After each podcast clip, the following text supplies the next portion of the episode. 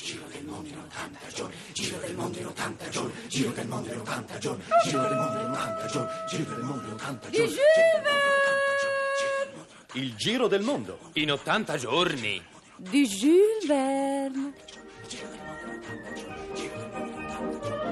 Traduzione e adattamento radiofonico di Ida Omboni e Paolo Poli. Regia di Vilda Ciurlo. Dodicesimo episodio. Assalto al treno.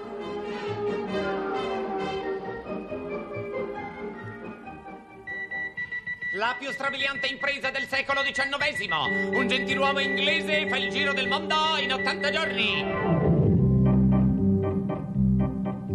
Fogg è da Londra partito per girar tutta intorno la terra e tornarsene poi in Inghilterra dopo 80 brevissimi dì. Traversata l'Europa e anche l'Asia, in America è adesso arrivato. Dei compagni di viaggio ha trovato, si dirige col treno a New York. Ma la corsa del treno è interrotta dal passaggio di certi bisonti, dallo stato pietoso dei ponti e in ritardo si può ripartir.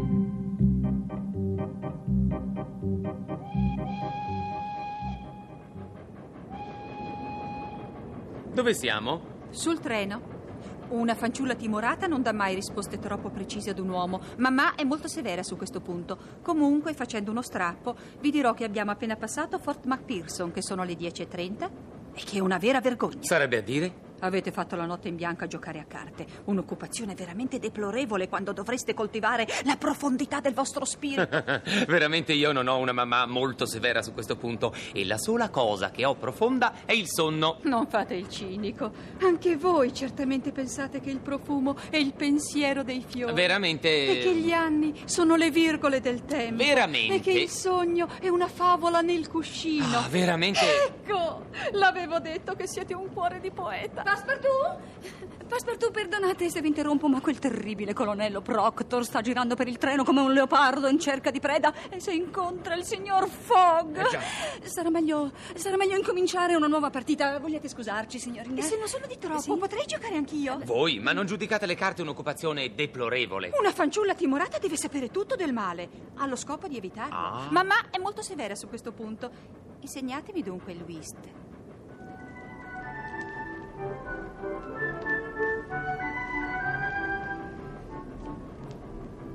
Gioco, cuori. E voi, Passepartout? Picche. Signor Fix, tocca a voi. Decidetevi dunque. Quell'espressione di rana male imbalsamata non vi dona affatto, sapete. Non so cosa scartare. Se volete il mio consiglio. No, no, grazie, mi basta la mia intelligenza. Ah, complimenti. Vi contentate di poco. La mano è mia. Sono stato fortunato. Non han fatto che capitarmi onori. E sì che gli onori non si addicono a un inglese codardo. Oh, colonnello Proctor. Dolente che il mio modo di giocare a whist non vi soddisfi, ma vi dimostrerò di essere più abile a un altro gioco. Dipende da voi. È un pezzo che aspetto. Allora, signore, scendete a New York? No, A Chicago? no, A Omaha? no. E non vi riguarda. Conoscete Plum Creek? È la prossima stazione. Ci fermeremo dieci minuti. Avremo tutto il tempo per scambiarci parecchie revolverate. D'accordo. Scenderò a Plum Creek. E credo che ci rimarrete. Avrò la vostra testa. Ve lo sconsiglio. Non vi donerebbe affatto. Amico mio. Eh, Non inquietatevi, signora. Anche i tamburi fanno molto baccano perché sono di pelle d'asino tesa sul vuoto. Nessuno scende alla prossima stazione, perché il treno tira dritto per recuperare il tempo perduto. È uno scandalo! Ma questo non è un treno, è un insulto alle libertà americane. Non si può neanche fermarsi un attimo a fare un duello. Ah, se è solo per questo, niente paura, signori. C'è il vagone di coda, che è adattissimo per prediche, banchetti e duelli. Venite, venite con me. Avanti, andiamo da quella parte. Ci divertiremo un mondo, signori. Andiamo, eccoci qua, siamo già arrivati. E per- Ecco, permesso? ecco. Permesso? Non sgombrate, signori. Prego, sgombrate. Eh, Questi due, questi due gentiluomini devono sbrigare una questioncella personale. Dopo il duello potrete riprendere i vostri posti e avrete tutto il tempo di ammirare il morto. Che bello! Adesso, adesso, a voi due, signori, scegliete le armi. Ecco qua, bravi ragazzi. Eh, al primo fischio del treno comincerete a sparare. Intanto contate i passi. Uno, due, tre, quattro. Siete ferito? È una freccia arrivata dal finestrino. No, non è niente, signore, non è niente, è solo una freccia avvelenata. Ne ho viste tante in Arizona ai tempi di Geronimo. Bisogna disinfettare, non abbiamo alcol! Presto, signor padrone, la vostra fiaschetta di whisky. Ai, ai, ai, ai, ai, ai, come brucia!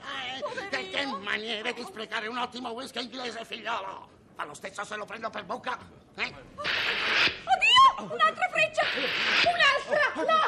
Questo è un assalto indiano. Niente paura, signori! Niente paura! Saranno solo dei Sioux. Che cosa volete che sia in confronto ai ragazzi di Geronimo? Signor Fogg, mi vedo costretto ad aggiornare il nostro duello.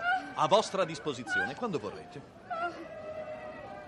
Eh, Prescindendo dalla vaga sensazione che sarebbe più riposante far collezione di francobolli, io proporrei, signori, di prendere provvedimenti per risolvere questo fastidioso contrattempo. Sono il colonnello Proctor. Adesso tocca a me incaricarmi della difesa del convoglio. Chi ha più di due armi le distribuisca agli altri. La violenza indiana ha infranto i finestrini. Uomini validi, a me! Faremo scudo col nostro petto alle signore fino all'ultimo respiro. Colonnello Proctor, per amor del cielo, la guerra è una cosa troppo seria per lasciarla fare ai militari. Signore, vi prego, aprite i vostri ombrellini e tappate le finestre, le frecce si impiglieranno. E infine, infine questi indiani non sono che due capi, ecco. Eh, ma vedrete, vedrete che si faranno in quattro. Ah, avete notato quella nuvola di polvere laggiù? Sì, sono tutti diavoli rossi. A centinaia. Che importa? Ci batteremo con le unghie e con i denti! Signora, signora, gli ombrellini non reggono più. Gli indiani si fanno sotto. Presto, ragazze, tappate le aperture con cuscini e coperte. Già fatto, ma il vento li porta via. Signore e signorine, il momento è grave. Sacrifichiamo le nostre crinoline e le sottoconne innamidate. Reggeranno di più. Ferme! Sciagurate! Ascoltate il vostro predicatore. Non vorrete perdere il pudore solo per salvarvi la vita. Signor Mormone, io vengo dall'India e là anche le donne più vereconde non sanno che cosa sia una crinolina, eppure non sono sgualdrine. Signora, moderate il vostro linguaggio, sono presenti dei gentiluomini. E voi chi siete per intromettervi? La padrona di un saloon e gli uomini, credete a me, ci permettono di fare cose scollacciate, ma non di dire. Coraggio, signore! Quale crinoline? Guardate, guardate, la nuvola si è dispersa. Si vedono gli indiani a occhio nudo. Quanti? E sono armati di carabine. Appena sono a tiro sparate, uomini! Li ridurremo come colabrado! Neanche per idea. Spareremo solo quando sarà necessario. Il miglior sistema per vincere una battaglia consiste nel non farla. Avete ragione, Passepartout. Non abbiamo molte munizioni. Proporrei dunque di farne tesoro. Ma eh, si avvicinano! Eh, Che aspettate a sparare? Datevi da fare, fratelli! L'ozio è il padre dei vizi!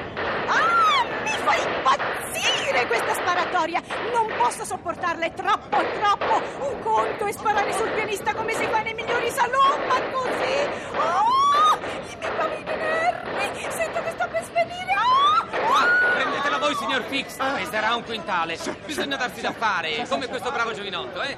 Oh, oh, pardon. Ah, siete voi, signorina Prudence. Non mancate a un colpo, brava. Una fanciulla timorata deve saper fare economia di tutto, specialmente di proiettili. Mamma è molto severa su questo punto.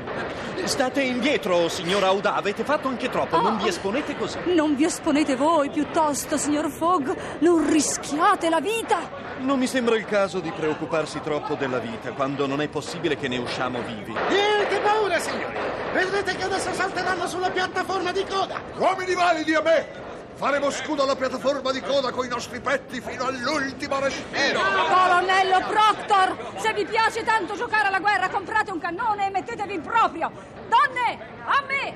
Rovesciamo sulla piattaforma di coda tutti i nostri vasetti di bellezza. Creme, oli, balsami, unguenti e pomate. Ah, vedrete come indiani! Non toccate le mie bottigliette dei miei flaconi! Siete proprio una donna senza principi! Vorreste sacrificare i nostri belletti solo per salvarci la vita! Eccoli qua che arrivano! Eccoli che arrivano! Sono proprio dei Sioux e li conosco dalle penne! Bravi ragazzi! Non ce la fanno a salire sul treno! Sdrucciano giù come palle da biglia! Signora Auda, Devo riconoscerlo. I vostri metodi non sono propriamente ortodossi, ma sareste un ottimo sottotenente. Ormai i Sioux cavalcano affiancati al treno e oltremodo spiacevole. Cielo! Se riescono a salire, ah, avranno il mio corpo, la mia anima mai! Chi si contenta gode, signora. Eh, ecco, eh, ferroviere, co- cosa possono farci se ci prendono? Niente paura, signori! Sarà il male di farsi scotennare! Oh, Scotennare, che azione incivile. Decisamente qui il colore locale possiede tinte troppo forti per il mio gusto. Avreste forse paura, signor Fogg? Se c'è qualcosa che non vi va dell'America, sappiate che ci sono molte più cose che non mi piacciono dell'Inghilterra. Ad esempio? Voi, Evviva! Guardate! Gli indiani ci hanno sopravanzato! Forse siamo salvi! Hanno, hanno rinunciato al loro intento! È tutto l'opposto del contrario, direi invece! Eh, non ce l'hanno fatta salire sul di dietro e salteranno sul davanti! Da, davanti dove? Sulla locomotiva!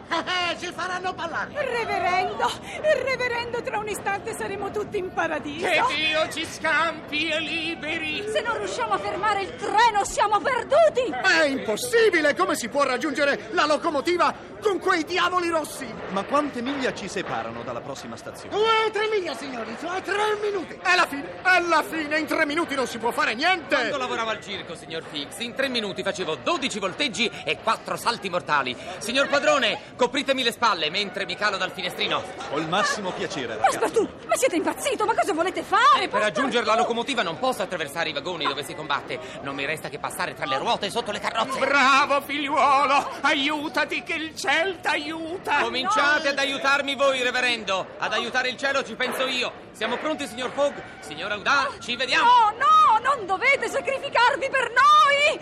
È andato! È andato, signor Fogg! Speriamo che l'impresa gli riesca.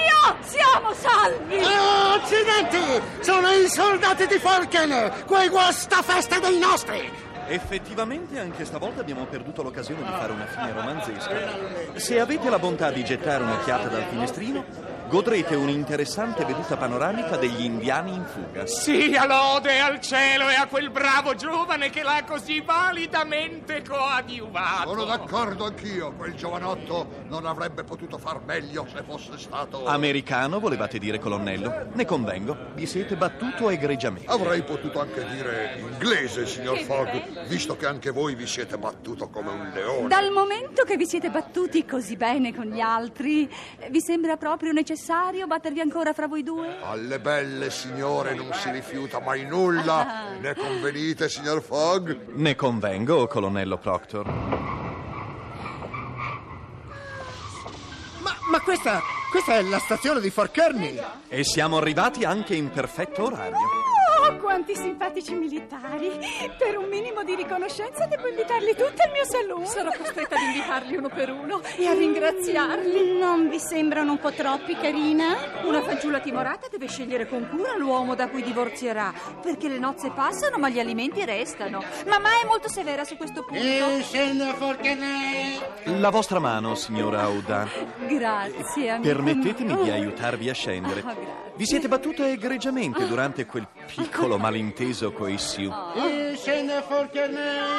Chi scende Falken? Tanto si scende tutti, perché gli indiani si sono portati via la locomotiva! La locomotiva! E Passepartout? Dov'è Passepartout? Dio mio! È rimasto prigioniero!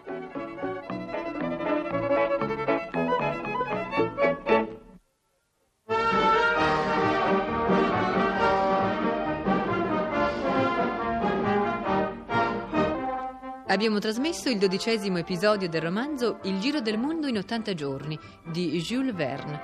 Traduzione e adattamento radiofonico di Ida Omboni e Paolo Poli.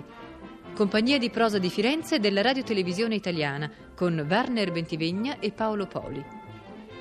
Personaggi e interpreti: Phileas Fogg, Werner Bentivegna, Passepartout, Paolo Poli, Audà, Lucia Catullo, l'ispettore Fix, Corrado De Cristofaro, il colonnello Proctor, Cesare Polacco, un ferroviere, Emilio Marchesini, Prudence, Bianca Galvan, un predicatore mormone, Enrico Bertorelli, Una viaggiatrice padrona di un saloon, Delia Valle. Regia di Vilda Ciurlo.